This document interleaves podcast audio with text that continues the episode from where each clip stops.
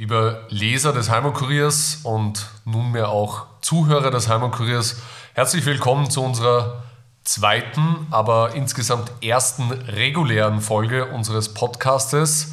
Äh, wir sind nicht wirklich innovativ, deswegen sitzt mir gegenüber wieder äh, ein bekannter identitärer Aktivist und Publizist aus Wien.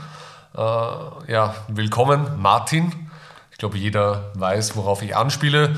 Und wir werden uns heute über etwas unterhalten, was sich vergangene Woche, genauer gesagt am Freitag, den 17. November, vor den Toren der altehrwürdigen Universität Wien zugetragen hat. Danke Martin, dass du dabei bist. Danke für die Einladung. Ich beginne gleich mit dem Anglizismus Never change a winning team. Ich freue mich sehr, wieder hier sein zu dürfen und über das zu sprechen, was letzte Woche in dieser Stadt geschehen ist.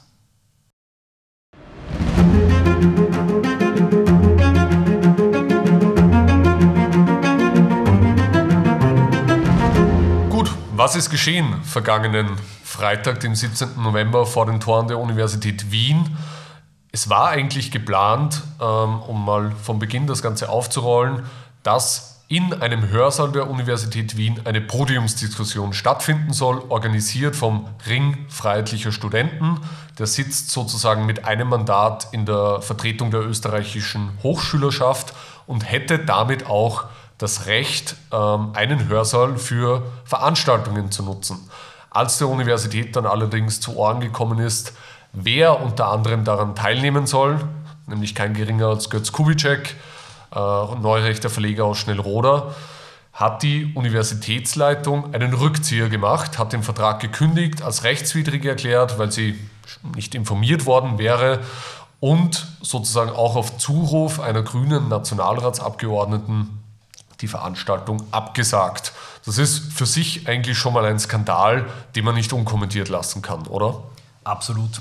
Ich möchte nur mal klarstellen, also ich bin kein Teil der Aktion für 51, es war ja auch sehr rasch von den Linken ähm, versucht darzustellen, als wäre das eine Tarnorganisation der IB, für diese alles, was irgendwie rechts ist, eine Nachfolgeorganisation der IB. Äh, ich bin Sprecher der Identitären Bewegung, nicht, äh, nicht Ex-Sprecher, wie manche Presseerzeugnisse behaupten. Ich war bei der Demo als einfacher Teilnehmer, aber ich habe das von Anfang an sehr interessiert mitverfolgt, weil es mir ein Anliegen Organisiert ist. hat er das, die, die, die, die Podiumsdiskussion, aber ja mal der RFS, genau. Völlig richtig. Ja. Und ich habe auch mit denen dann gesprochen, ja. Und wie ich das eben äh, von denen erfahren habe, ist es so, dass sie die Podiumsdiskussion angekündigt haben als der Uni Wien, als eine Debatte, eine Diskussion, äh, ein Podium, wo sie Verleger einladen wollen, aus dem konservativen Spektrum. Sie haben einige angefragt, die haben dann aber nicht geantwortet oder abgesagt. Und dann haben sie der Uni Wien geschrieben, Kubitschek hat ihnen aber zugesagt und sie würden jetzt gern den einladen. Also mhm. das war, glaube ich, dass, dass die Uni Wien behauptet, das wäre irgendwie anders als angekündigt, stimmt ja. nicht. Es kommt ja normal vor, wenn man ein Podium hat und Leute einlädt, dass manche nicht können, dass ein Gast ausfällt wegen Krankheit, man dann spontan jemand anderen einlädt. Und äh, dass die Uni Wien dann darauf so reagiert, dass sie das einfach absagt, zugleich aber sagt, dass die Freiheit der Lehre und der Meinungsfreiheit für sie wichtiger ist und vor allem auch zurufen Eva Blimlinger, einer grünen Mandatarin, das ist lächerlich. Ja. Es gibt ja dann zum Glück eine Gruppe junger rechter Studenten, die hier sozusagen zur Ehrenrettung eingeschritten ist und kurzerhand, so wie ich das von außen mitbekommen habe, eine Kundgebung angemeldet hat. Sozusagen als Ersatz für die abgesagte Veranstaltung auf der Unirampe, äh, die ja heiß umkämpft, stets umstritten ist, wo, glaube ich, am Mittwoch jede Woche auch die äh, Burschenschaften und Kooperationen in Wien den sogenannten äh, Bummel abhalten des WKR. Und dort hat dann eben oder hätte am, am Freitag die Kundgebung stattfinden sollen und Götz Kubitschek dort die Gelegenheit gehabt äh, zu reden. Die Aktion für 51 ist bislang noch nicht in Erscheinung getreten. Du warst ja auch vor der, vor der, bei der Demo vor Ort, hast mit einigen Leuten auch gesprochen, dich vernetzt, so wie du es ja immer machst. Vielleicht unseren Zuhörern, wer ist jetzt einmal diese Aktion 451? Also nochmal, wie gesagt, ich bin jetzt kein Sprecher von denen, aber ich habe dort mit den Leuten gesprochen. Es sind äh, junge Studenten, neurechte Studenten aus allen Bereichen und Teilen des rechten Lagers, die, ähm, das steht auf ihrer Seite auch so, die Uni als linken Safe Space beenden wollen. Sprich, sie wollen keine ideologieneutrale Uni, ein großer metapolitischer Fehler auch des RFS leider sehr lange, sondern sie wollen haben, dass auf der Uni auch klar dezidiert rechte Standpunkte vertreten sind. Und die haben sehr früh sich eingeklinkt und haben diese RFS-Veranstaltung beworben, haben gesagt, wir gehen dort gemeinsam hin, wir treffen uns vor der Unirampe. Und als die Veranstaltung untersagt wurde, haben sie offenbar äh, kurzerhand aus diesem Treffpunkt eine Kundgebung gemacht und Kubitschek als Redner eingeladen. Und Kubitschek hat ja auch sehr früh gesagt, ähm, er kommt und er spricht in der Uni, vor der Uni auf, über der Uni und hat dann vor der Uni auf der Rampe gesprochen. Also Aktion für 51 ist eine neurechte Studentenbewegung. Man sieht auch das klare Vorbild, auch optisch, wenn man sich anschaut, die Concorde Étudiante in Frankreich, ist vielleicht einigen Zuhörern nicht bekannt, ist eine sehr erfolgreiche, ähm, auch eng mit der Partei dort ähm, zusammenarbeitende, ganz Frankreich operierende Studentenbewegung. Und ich nehme an, dass Aktion für 51 auch ähm, diesen Geist in den deutschsprachigen Raum tragen möchte. Kommen wir vielleicht zur Kundgebung direkt zurück, bevor wir uns noch weiter über sozusagen das metapolitische Potenzial der Unis auch unterhalten. Die Kundgebung war gerade zu Beginn von einigen Turbulenzen begleitet. Ich bin ja dann auch mal dazugestoßen und habe das sozusagen beobachtet, das Treiben. Es gab Gegenproteste. Im Grunde kann man sagen, dass eigentlich beide Seiten der Uni flankiert waren von äh, linksextremen Kundgebungen, die wieder einmal äh, genehmigt wurden, obwohl sie ganz klar sozusagen Sinn und Zweck hatten, die zuerst angemeldete Kundgebung auf der Unirampe zu behindern, den Teilnehmern die Anreise zu erschweren und dennoch hat hier wieder mal, äh, haben die österreichischen Versammlungsbehörden hier versagt, diese Kundgebungen zugelassen. Und so hat sich eben das Bild geboten, dass rechts und links sozusagen der angemeldeten Kundgebung sich einige hundert Gegendemonstranten versammelt haben. Dann kam es ja kurz vor Beginn zu dem Vorfall, der auch für entsprechende Berichterstattung, für entsprechende Schlagzeilen gesorgt hat. Götz Kubitschek wurde angegriffen. Ich habe das auch von der Ferne zunächst mitbekommen, bin hinzugeeilt, habe das gefilmt noch. Das war dann schon in einer ziemlichen Auflösung begriffen und es war eigentlich auch völlig, eine völlig chaotische äh, Situation. Polizisten sind herumgerannt, äh, Leute lagen am Boden, es war überhaupt nicht klar, wer wer ist. Kubitschek ist sozusagen als dunkler Ritter aus der Masse hervorgestoßen und erst natürlich im Nachhinein, wenn man die ganzen Videoaufnahmen sichtet, ergibt sich sozusagen von außen auch ein klares Bild. Du warst, glaube ich, selbst auch schon zu diesem Zeitpunkt vor Ort. Wie hast du diesen, diesen Vorfall mitbekommen? Ja, also ich war vor Ort. Äh, bevor ich zu dem Vorfall komme, möchte ich nochmal zur Polizei ein paar Takte sagen. Es gibt zwei positive, zwei negative Punkte. Der erste positive Punkt war, die Rampe wurde freigehalten, denn die Aktion für 51 hat dort ihre Versammlung angemeldet. Wie immer haben dann die Linken ich nenne sie liebevoll Zecken, ich weiß nicht, ob ich das darf hier im Podcast. Verständlich. Ja, also die Zecken haben dann ihre eigene Demo am selben Ort angemeldet davor, mit dem Zweck, das zu blockieren. Die Polizei hat die Rampe aber freigehalten. Das fand ich gut. Ebenfalls gut fand ich den Abtransport, der von der Polizei sehr sicher und sehr konsequent durchgezogen wurde, äh, so dass wirklich keiner verletzt wurde. Negativ war, es unter, gab. Unter lauten Schleicht's euch rufen des äh, Einsatzleiters. Genau, ja, ja, der, der, war gut, sehr kernig. Negativ war, es gab kein Konzept für den Zutritt, also den, ähm, den, das Eintrudeln der Gäste. Gab es kein Konzept von der Polizei, das war, fand ich negativ. Und zweiter Fall, damit komme ich genau zu deiner Frage, ähm, auch äh, die Causa Kupicek, da wurde zu spät reagiert. Die, Truppen, die Gruppen waren ja links und rechts schon, schon ähm, eingehegt von der Polizei und die Polizei hat nicht rasch genug reagiert, als die Leute durchgebrochen sind, um den Hauptredner Kubitschek anzugreifen. Ich, glaube, dass das generell, Entschuldige, ja, klar, Unterbrecher ein Problem ist, dass man ja immer wieder als Beobachter oder auch selbst als Organisator, Organisator von Kundgebungen und Demonstrationen erlebt. Die Polizei macht sozusagen sehr viel, um die, die Versammlung, die entsprechende abzuriegeln mit, mit Mannschaftswegen, mit, mit hunderten Beamten. Aber sozusagen nie wird sich darüber Gedanken gemacht, wie denn überhaupt Leute hin und hineinkommen Exakt. sollen. Und das ist ein, ein Problem, das fängt schon an bei Infoständen, die dann plötzlich mit 20 Mannschaftswegen quasi einer regelrechten Polizei Wagenburg belagert werden, wo der eigentliche Sinn eines Infotisches oder der eigentliche Zweck aufgrund dieser massiven Präsenz gar nicht mehr wahrgenommen werden kann. Und das hat sich auch wieder an der Uni Wien wiedergespiegelt. Man hat sozusagen alles abgeriegelt, noch bevor irgendwelche Leute da waren. Und die Leute, die dann versucht haben, eigenmächtig einen Zugang äh, zu finden zur Veranstaltung, die eben versucht haben, irgendwo reinzukommen, die wirft man dann sozusagen indirekt durch diese extreme Abschottung eigentlich den linksextremistischen Kundgebungen, den Zecken rundherum zum Fraß vor. Und so ähnlich ist es ja auch hier passiert. Völlig richtig und das ist auch der Grund, warum diese, ähm, ich sage mal, staatlich und geduldeten, medial gehypten, steuerfinanzierten Terroristen auch diese Gewalt durchführen können und dürfen. Klar, sie wollen damit Leute abschrecken, Und ähm, der Vorfall, wie du ihn geschildert hast, war auch ein typischer Vorfall, war ganz genauso bei der Demo 2016 in Wien, bei der Sommerdemo, bei meinem ähm, Überfall am Schottentor auf mich halt. Ne? Ähm, Zecken greifen an, Polizei greift zu spät ein, dann fährt es mit Karacho rein und ringt jeden zu Boden. Freund oder Feind, gut in der chaotischen Lage verständlich.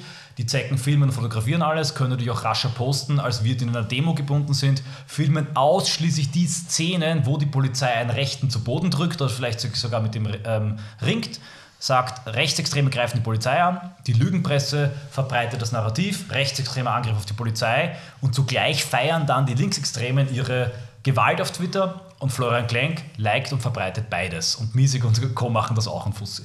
Die klassische Masche, ich muss aber dazu sagen, bevor jetzt Zuhörer der Linke jubilieren, ich möchte mich trotzdem nochmal bei der Antifa bedanken, weil äh, auch trotz der Szenen, die Kulisse, die witzigen Szenen beim U-Bahn-Fahren, die Medienpräsenz, das war nur dank Ihnen da. Sie sind eigentlich vollkommen in die Falle gegangen, die die Aktion 451 für Sie aufgestellt hat. Man stelle sich vor, keiner hätte reagiert.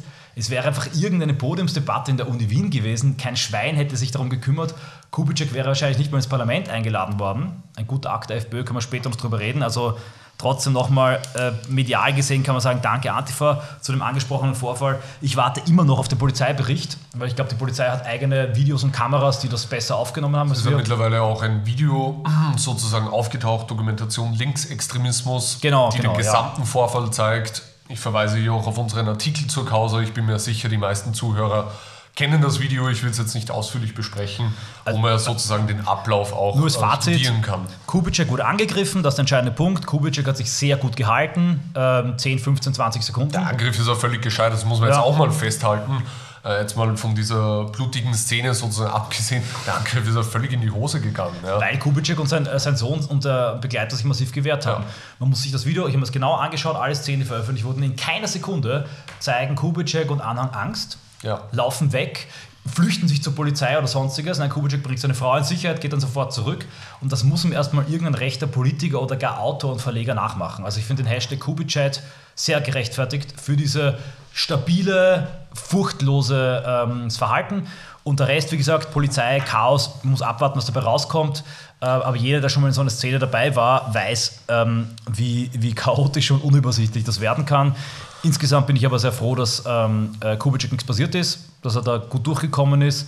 Klar, von der Veranstaltung, Veranstaltern kann man jetzt auch Kritik üben, wegen besserem Schutz, besserer Orga, aber auch hier kann ich sagen, jeder, der mal schon, schon mal sowas organisiert hat, weiß, wie rasch sich oft Dinge ändern und wie äh, dynamisch alles ist. Äh, ich habe mit Kubitschek nachher noch darüber telefoniert, ich kenne ihn ja auch persönlich gut und er hat dann gesagt, wer handelt, hat recht. Und das möchte ich auch nochmal betonen. Ich glaube, damit können wir das Ganze auch äh, schließen. Und ich meine, natürlich, das war jetzt ein Vorfall, auf den hat sich der Großteil der, der Medienberichterstattung konzentriert und natürlich auch der, der Beobachter von außen und die Twitter-Memes, wie auch immer. Aber dagegen stehen ja sozusagen auch eine Stunde Veranstaltung, eine Stunde Kundgebung. Und ich muss sagen, was mich überrascht hat, war tatsächlich auch die starke Mobilisierung.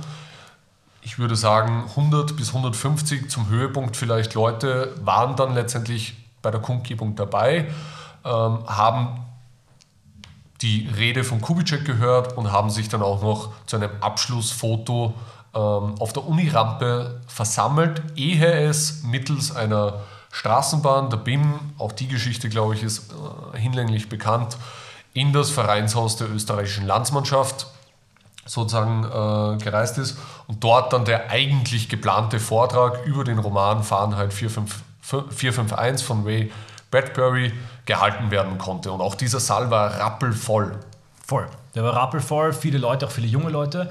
Man muss wirklich sagen, es gab sowas noch nie in Wien, meines Wissens nach. An der Uni Wien, eine eminent politische Aktion mit der Forderung, eure Uni, nein, unsere Uni, also echt unipolitische Forderungen, wo ähm, Patrioten, Aktivisten, Vorfeld, Partei, Burschenschaften gemeinsam sich unter einem politischen Banner sammeln. Das war ein Unikum und ich glaube, deswegen haben die Zecken auch so hysterisch reagiert, weil sie merken, oh je, da weiß jemand, wo das wahre Machtzentrum ist. Da hat jemand erkannt, wo wir wirklich sind, weil die gesamten linken Strukturen Antifa, die gäbe es ohne Unis nicht. Die Antifa gibt es nur in Städten, wo es Unis gibt. Die ganzen linken Strukturen ernähren sich alle und sind voll gesaugt und fett gefressen aus den Unis. Und ich glaube, dass man da einen freigelegten Nerv getroffen hat. Du hast ja auch einen Akteur erwähnt, der sozusagen jetzt noch nicht Teil unseres Gesprächs war, nämlich die Partei. Mhm. Sozusagen, Kubitschek hat jetzt, um wieder darauf zurückzukommen, seinen Vortrag gehalten bei der ÖLM und musste dann ja sozusagen gleich direkt weitereilen. War ein stressiger Tag für ihn, glaube ich. Weil ja. er von der FPÖ, und ich glaube, das kann man schon einmal auch so sagen, natürlich im absolut positiven Sinne, dass das eine Zäsur war, weil er von der FPÖ ins Parlament eingeladen wurde. Also genauer gesagt in die Räumlichkeiten des Freiheitlichen Parlamentsclubs auf Einladung von FPÖ-Generalsekretär Christian Hafenecker, um dort gemeinsam mit dem AfD-Bundestagsabgeordneten Jan Menzel-Schmidt, dem Obmann der Freiheitlichen Jugend Maximilian Weinzierl und eben mit Götz Kubitschek über die wachsende Gefahr des Linksextremismus zu sprechen. Die Grünen und die Universität wollten verhindern, dass Kubitschek in Wien spricht. Er hat gesprochen auf der Uni, vor der Uni. Er hat gesprochen vor einem rappelvollen Saal im, in, der, in der Landsmannschaft und er hat im Parlament gesprochen und der Saal, die Räumlichkeiten, ich war dabei, waren ebenso rappelvoll. Du hast auch im Parlament. Ja. Weit hast du das gebracht, ja. Ja, ja du, völlig richtig. Ich, ich, sehe das als einen großen Sieg und ich finde das genial, auch von der FPÖ, weil Kubitschek war, glaube ich, in, in der BRD, also in Deutschland noch nicht im Parlament, ja, also im, im äh, Bundestag. Der, die AfD hat da was auf, aufzuholen. Und da muss man wirklich sagen, das Prinzip Reconquista, das Prinzip Zusammenarbeit mit dem Umfeld, Metapolitik ist ja wirklich von weiten Teilen der Partei verstanden worden. Man hat ein klares Zeichen und Signal gesetzt, wir lassen diesen ähm, Gesinnungswächtern, ja, diesen Meinungsterrorfetischisten, ähm, den überlassen wir nicht das letzte Wort. Das hat der Kubitschek im Parlament. Und ich finde es ein starkes Signal, sehr gutes Zeichen. Man kann sagen, Kubitschek hat an einem Tag Gramsci und Metapolitik durchgespielt, vom Parlament, also von, von der Uni ins Parlament. Sehr gut.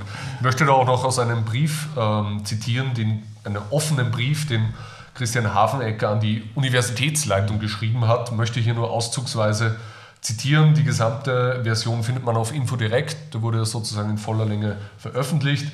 Längst wurden der universitäre Betrieb und seine Forschung durch ideologischen Dogmatismus, Zensur, Cancel Culture und Boniertheit im Lehrbetrieb zersetzt.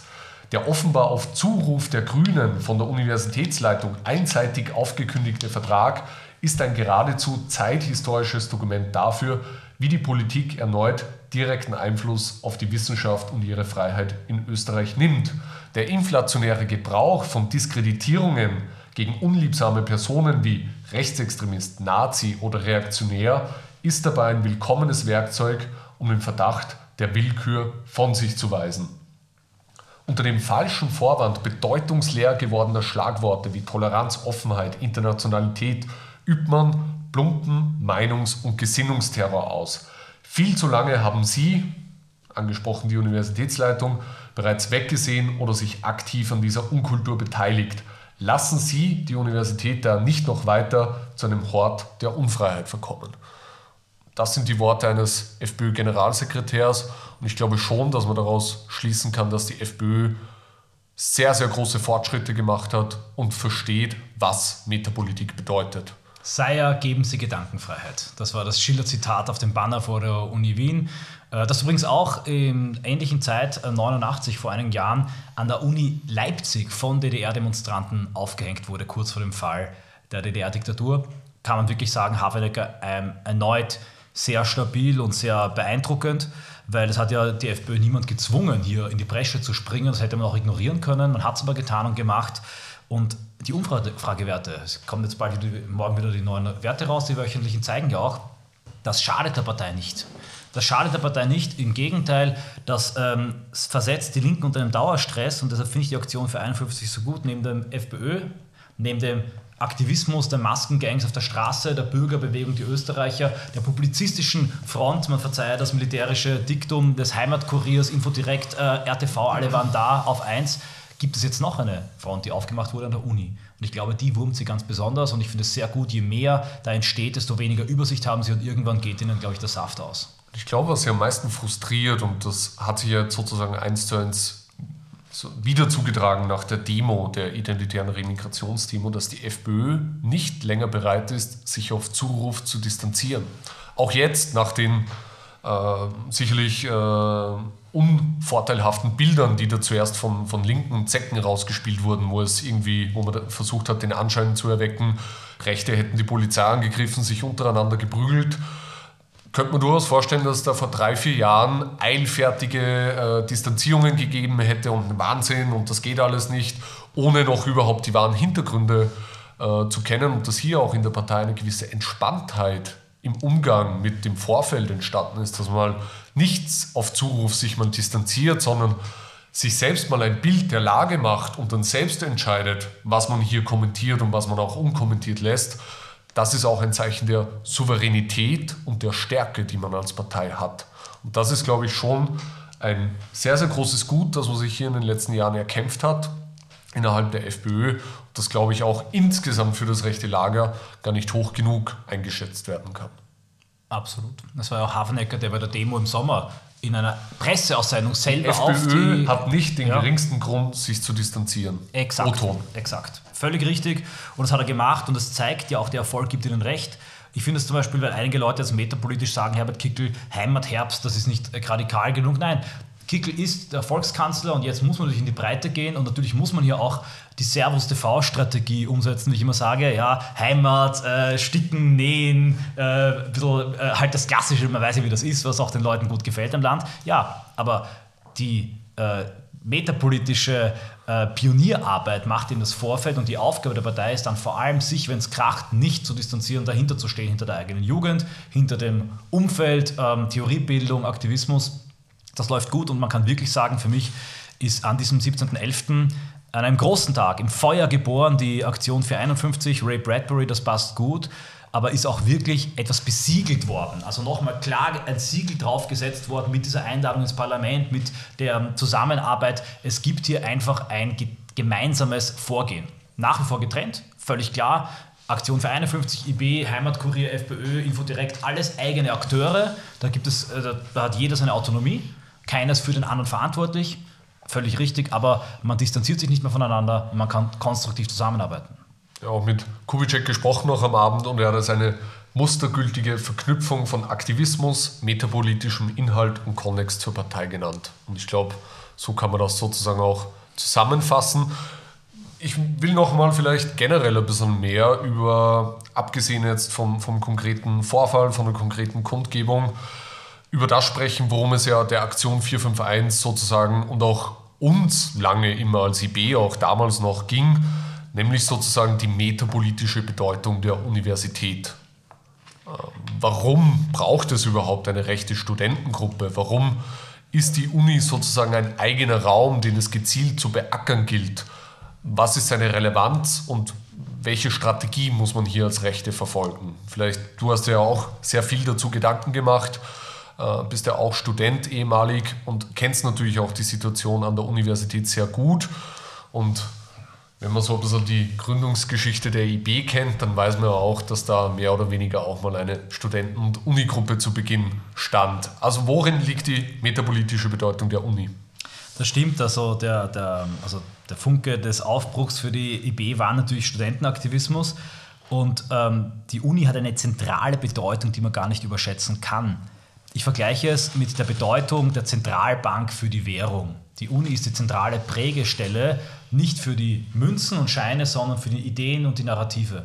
Und alles kommt von dort oben, alles kommt von dort. Das hat Gramsci sehr gut erkannt, deshalb haben die Linken auf die Eroberung der Uni gesetzt.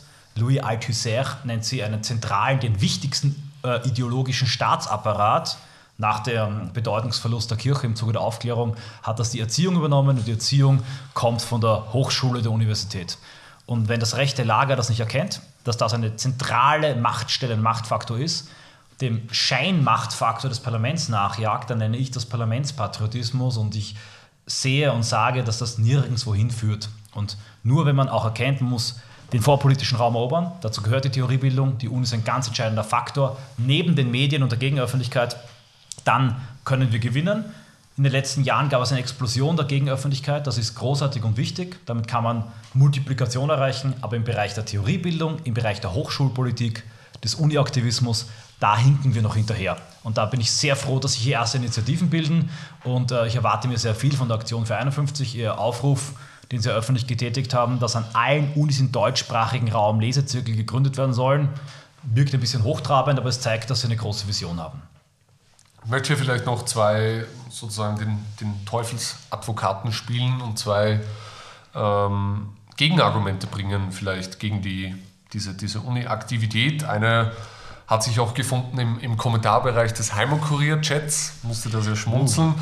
Wie gesagt, es gibt eine, eine, ganz einfache Möglichkeit, die Uni sozusagen abzudrehen oder diesen Link, die linke Hegemonie und die linke Dominanz an der Uni zu brechen, nämlich einfach sozusagen keine geisteswissenschaftlichen Geschwätzwissenschaften mehr anzubieten, die Orchideenfächer zu streichen und nur noch MINT-Fächer an der Uni sozusagen einzuführen. Warum ist das sozusagen ein Fehlschluss zu glauben, wir müssten alle nur naturwissenschaftlich, vielleicht noch staatswissenschaftlich studieren, aber alles, was in Richtung Geisteswissenschaften geht, sozusagen brachlegen.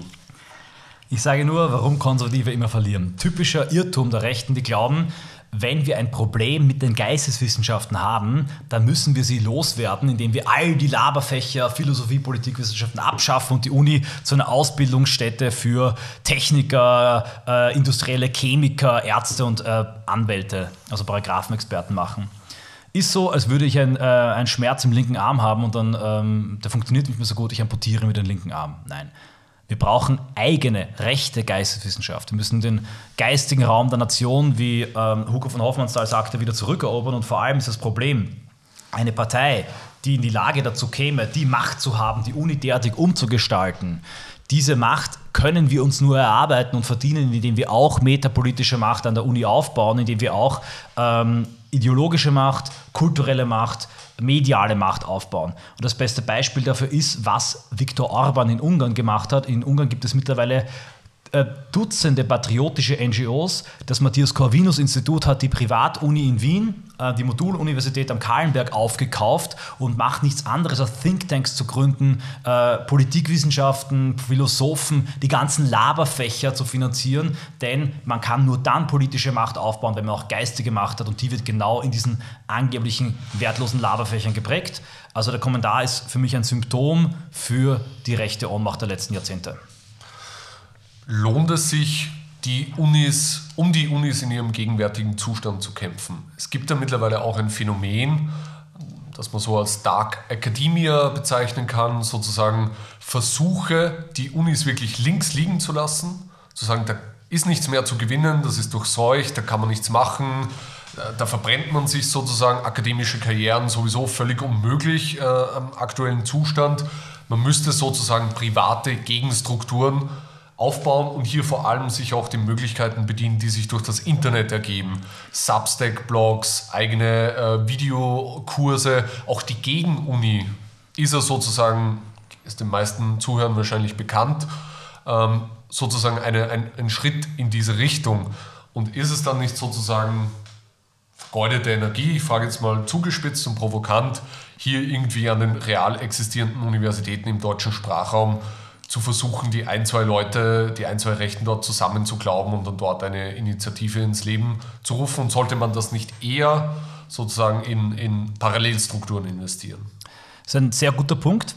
Äh, auch danke, gut, dass die Gegenuni beworben wurde. Das wurde mir jetzt erspart. Das zu erwähnen, ist natürlich genauso entstanden. Gegenuni, der Begriff sagt es bereits. Aber wo meine Kritik ansetzt an einem bloßen digitalen Dark Academia Rechts-Twitter Substack-Netzwerk. Es hat keine Fundierung in der Realität, es hat keinen Aktivismus, kein reales Treffen. Ich gebe völlig recht, wir können nicht in einen Marsch durch die Institution die Unis erobern. Wir werden keine Lehrstühle bekommen, wir werden keine äh, Professoren reinkriegen. Das zu glauben wäre absurd und die Uniwahlen haben einen rein symbolischen Charakter. Aber es gibt an jener Uni meiner Meinung nach 5 bis 10 Prozent Studenten, die interessiert werden an unseren Dingen und Ideen. Jeder Student ist zuerst einmal an der Uni, bevor er sich Dark Academia im Netz zuwendet. Ich will haben, dass ähm, er sich auch einer Gruppe, einer realen Gruppe vor Ort zuwenden kann. An jeder Hochschule haben wir Kooperationen. Die äh, Studentenverbindungen sind ein sozioökonomischer Riese. An jeder Uni gäbe es Treffpunkte, äh, Schlafplätze, Tagungsstätten durch die Kooperationen. Die haben bereits auch eine Substanz an rechtsdenkenden Studenten. Wenn die alle aktiv werden und wenn die das Potenzial aus den Unis herauskitzeln, dann kann man an den Unis aktivistisch einiges erreichen. Aber selbstverständlich muss parallel zu jeder Uni ein, ein am besten auch infrastrukturelle Gegenuni entstehen. Ich habe das vor ein paar Jahren der AfD gesagt, die AfD und die FPÖ müssten eigentlich bei jeder großen Uni ein Gegeninstitut gründen, genau wie die Frankfurter Schule als Privatuni sich gründen musste, als die Uni konservativ war. Das Ziel von solchen Studentenaktionen wie ähm, A451 wäre dann, in diese Matrix der Uni hineinzugehen, die Leute zu befreien mit roten Pillen und in andere Strukturen herauszuholen. Also parallel, und das ist ein ganz wichtiger Punkt, gut, dass du es gesagt hast, zu einer aktionistischen Unibewegung müssen Partei und Geldgeber Infrastruktur aufbauen, echte Gegenunis aufbauen, damit die, das losgelöste Potenzial eine neue Heimat finden kann. Vielleicht in diesem Zusammenhang interessant, weil du auch das Beispiel Ungarn erwähnt hast. Ähm, ist auch jetzt auch am Jung Europa Verlag ein sehr interessantes Buch erschienen. Nationaler Block ist, glaube ich, der übersetzte, der deutsche Titel ähm, eines ungarischen Metapolitikers, so will ich es mal nennen, von Martin Bekes. Auch wir haben mit ihm bereits einmal einen, ein Interview geführt am Heimatkurier. Ähm, sehr, sehr interessant, sehr, sehr lesenswert, wo er sozusagen Einblick gibt in den metapolitischen Maschinenraum der Regierung Orban, die ja immer von vielen Rechten oder eigentlich von 90, 95 Prozent der Rechten sozusagen als Parade- und Positivbeispiel genannt wird. Nur wenige verstehen, dass sozusagen hinter der Macht von Viktor Orban etwas steht, das in der Rechten mit Gramsci kulturelle Hegemonie genannt wird. Und rufe unsere Zuhörer auf, dieses Buch zu lesen. Wir werden es auch rezensieren am Heim Kurier. Wir werden auch ein Interview mit Benedikt Kaiser dazu machen, weil hier sozusagen hat man auch eine Art Handlungsanweisung für die Parteien in Deutschland und Österreich, nämlich namentlich AfD und FPÖ. Für wie wahrscheinlich hältst du es, dass AfD und FPÖ den Weg von Viktor Orban gehen werden und diese, diese Notwendigkeit der kulturellen Hegemonie begreifen? Zuerst einmal zum Buch. Ich habe es auch bekommen gestern. Ich freue mich schon darauf zu lesen. Mit Beckesch bin ich auch in Kontakt. Der hat auch mein Buch gelesen und sehr positiv rezensiert. Sehr guter Mann. Ich hoffe, dass wir nochmal nach Wien einladen können. Ich äh, glaube, dass die Wahrscheinlichkeit im Moment so hoch ist wie noch nie. Denn mit Kickl in Österreich, mit ähm, Krupala und Weidel in Deutschland hat sich das Reconquista-Team durchgesetzt. Äh, insbesondere, wenn ich mir die Partei Jugenden ansehe, sehe, wie lesehungrig, wie aktionsbereit, wie offen die sind, auch wie die gegenkulturell mit dem Umfeld der Partei ähm, vernetzt sind, dann ist das eine einmalige Chance, die in der gesamten politischen Zeit, in der ich jetzt die Lage beobachte und äh, auch beeinflusse, nicht vorgelegen ist. Also ich glaube, dass die Wahrscheinlichkeit sehr hoch ist. Und ich finde es ganz wichtig, dass wir das, was Orban auch den Rechtskramschianismus nannte und zu dem er sich bekannte, noch einmal im rechten Lager ähm, voranbringen. Die Idee der Kulturrevolution von rechts ist nichts Neues. Also was Kaiser, Beckisch, aber auch ich in unseren Büchern sagen, ist jetzt von Benoit eigentlich schon vorweggenommen worden in den 70er Jahren. Aber ich glaube, jetzt zum ersten Mal bietet sich die ökonomische, materielle und politische Lage damit ernst zu machen. Also gute Aussichten. Ja. ähm, vielleicht runden wir diesen, diesen Podcast ab. Ich glaube, wir haben alles Notwendige gesagt. Außer dir fällt jetzt noch was ein. Du hast ja mit den Leuten von Aktion 451 auch gesprochen. Vielleicht noch einmal, was ist jetzt sozusagen der Plan? Wie soll es weitergehen? Du hast schon kurz skizziert, aber vielleicht abschließend noch einmal. Und was soll man machen? Welchen Ratschlag hast du sozusagen, wenn man jung ist, rechts ist und jetzt beginnt, in einer deutschen Hochschulstadt zu studieren? Kooperiert werden und aktiv werden. Also die lokale Studentenverbindung anschreiben und am besten die, über die die Linken am meisten schimpfen. Einfach googeln, welche die meisten äh, Antifa-Einträge hat. Das ist meistens die beste und stabilste. Aber auch bei der Aktion für 51 melden. Richtig, ich habe mit den Leuten dort vor Ort gesprochen, auch dem Moderator der Demo. Und die haben mir eben erzählt, dass sie jetzt wirklich haben wollen, dass das gesamte rechte, konservative, studentische Potenzial aktiviert wird. Die werden sich auch, nehme ich an, Treffen und äh, Planungstreffen haben. Und das Ziel sollte sein, dass frei nach äh, Ray Bradburys Fahrenheit für 51 Leser, Leute, die wirklich noch lesen wollen, die das abenteuerliche und gefährliche Wissen nach Nietzsche äh, suchen, sich an den Unis vernetzen. Und äh, für 51 will ein Katalysator und eine Plattform dafür sein. Ich finde das großartig, unterstütze es und rufe jeden auf, sich dort zu melden. Wie viele Bücher muss man wöchentlich lesen, um teilnehmen zu können? Zwei, drei können schon da. Also ich glaube, ähm, äh, Basis Steht das dann, Lesen im Vordergrund, also die Theorie sozusagen, oder, oder was ist der Fokus? Was ist so dein Eindruck, wenn du mit den Leuten redest? Sind das auch, ich meine, sie haben es ja bewiesen mit der Kundgebung, aber auch abgesehen jetzt davon auch Leute der Tat, Leute des Aktivismus, des Tuns? Oder geht es hier schon vorrangig auch um Theorie? Also sie sind schon vorrangig Theoretiker. Mein Eindruck ist wirklich auch der, dass es so in der Urphase der IB, wo sie auch mehr so Nerds waren und äh, jeder so seine Idee hatte und dann die Bücher gelesen hat und der eine war dann ein lebendiger Benoit, der andere ein wandelnder äh, Vener, der andere ein, ein, ein äh, Guillaume Fay Zitatebox, der andere ein, ein Duginist. Ja. Also es sind dann schon Leute dabei, die verschiedene Ansichten und Ideen haben und ähm, Aktivismus wie man gesehen hat, ja, die Demo ist natürlich auch da, aber ich glaube schon, dass auch eine Ergänzung zur IB sein wird, die sich ein bisschen von der Theoriebildung entfernt hat in den Jahren und immer pragmatischer, NGO-aktivistischer wurde. Und hier könnte auch eine theoretische Frischzellenkur des echten, tiefen theoretischen Lesens entstehen. Das finde ich auch sehr positiv. Also ich rufe auch alle IB-Aktivisten dazu auf, wenn es solche Lesekreise in ihrer Umgebung entstehen, sich dann anzuschließen und wirklich wieder mal ein Buch aufzuschlagen. Nicht nur die Unis, das ist vielleicht jetzt worüber wir anschließend noch sprechen können, sondern auch die Schulen, also quasi eine Stufe unter den Universitäten, sind ja eigentlich ein interessantes Rekrutierungs- und Aktionsfeld. Denn wenn man sich die jüngsten Wahlergebnisse ansieht, der Schülerwahlen, dann sind die eigentlich europaweit sehr, sehr vielversprechend. Also fast in allen europäischen Ländern dominieren rechte Parteien Schülerwahlen.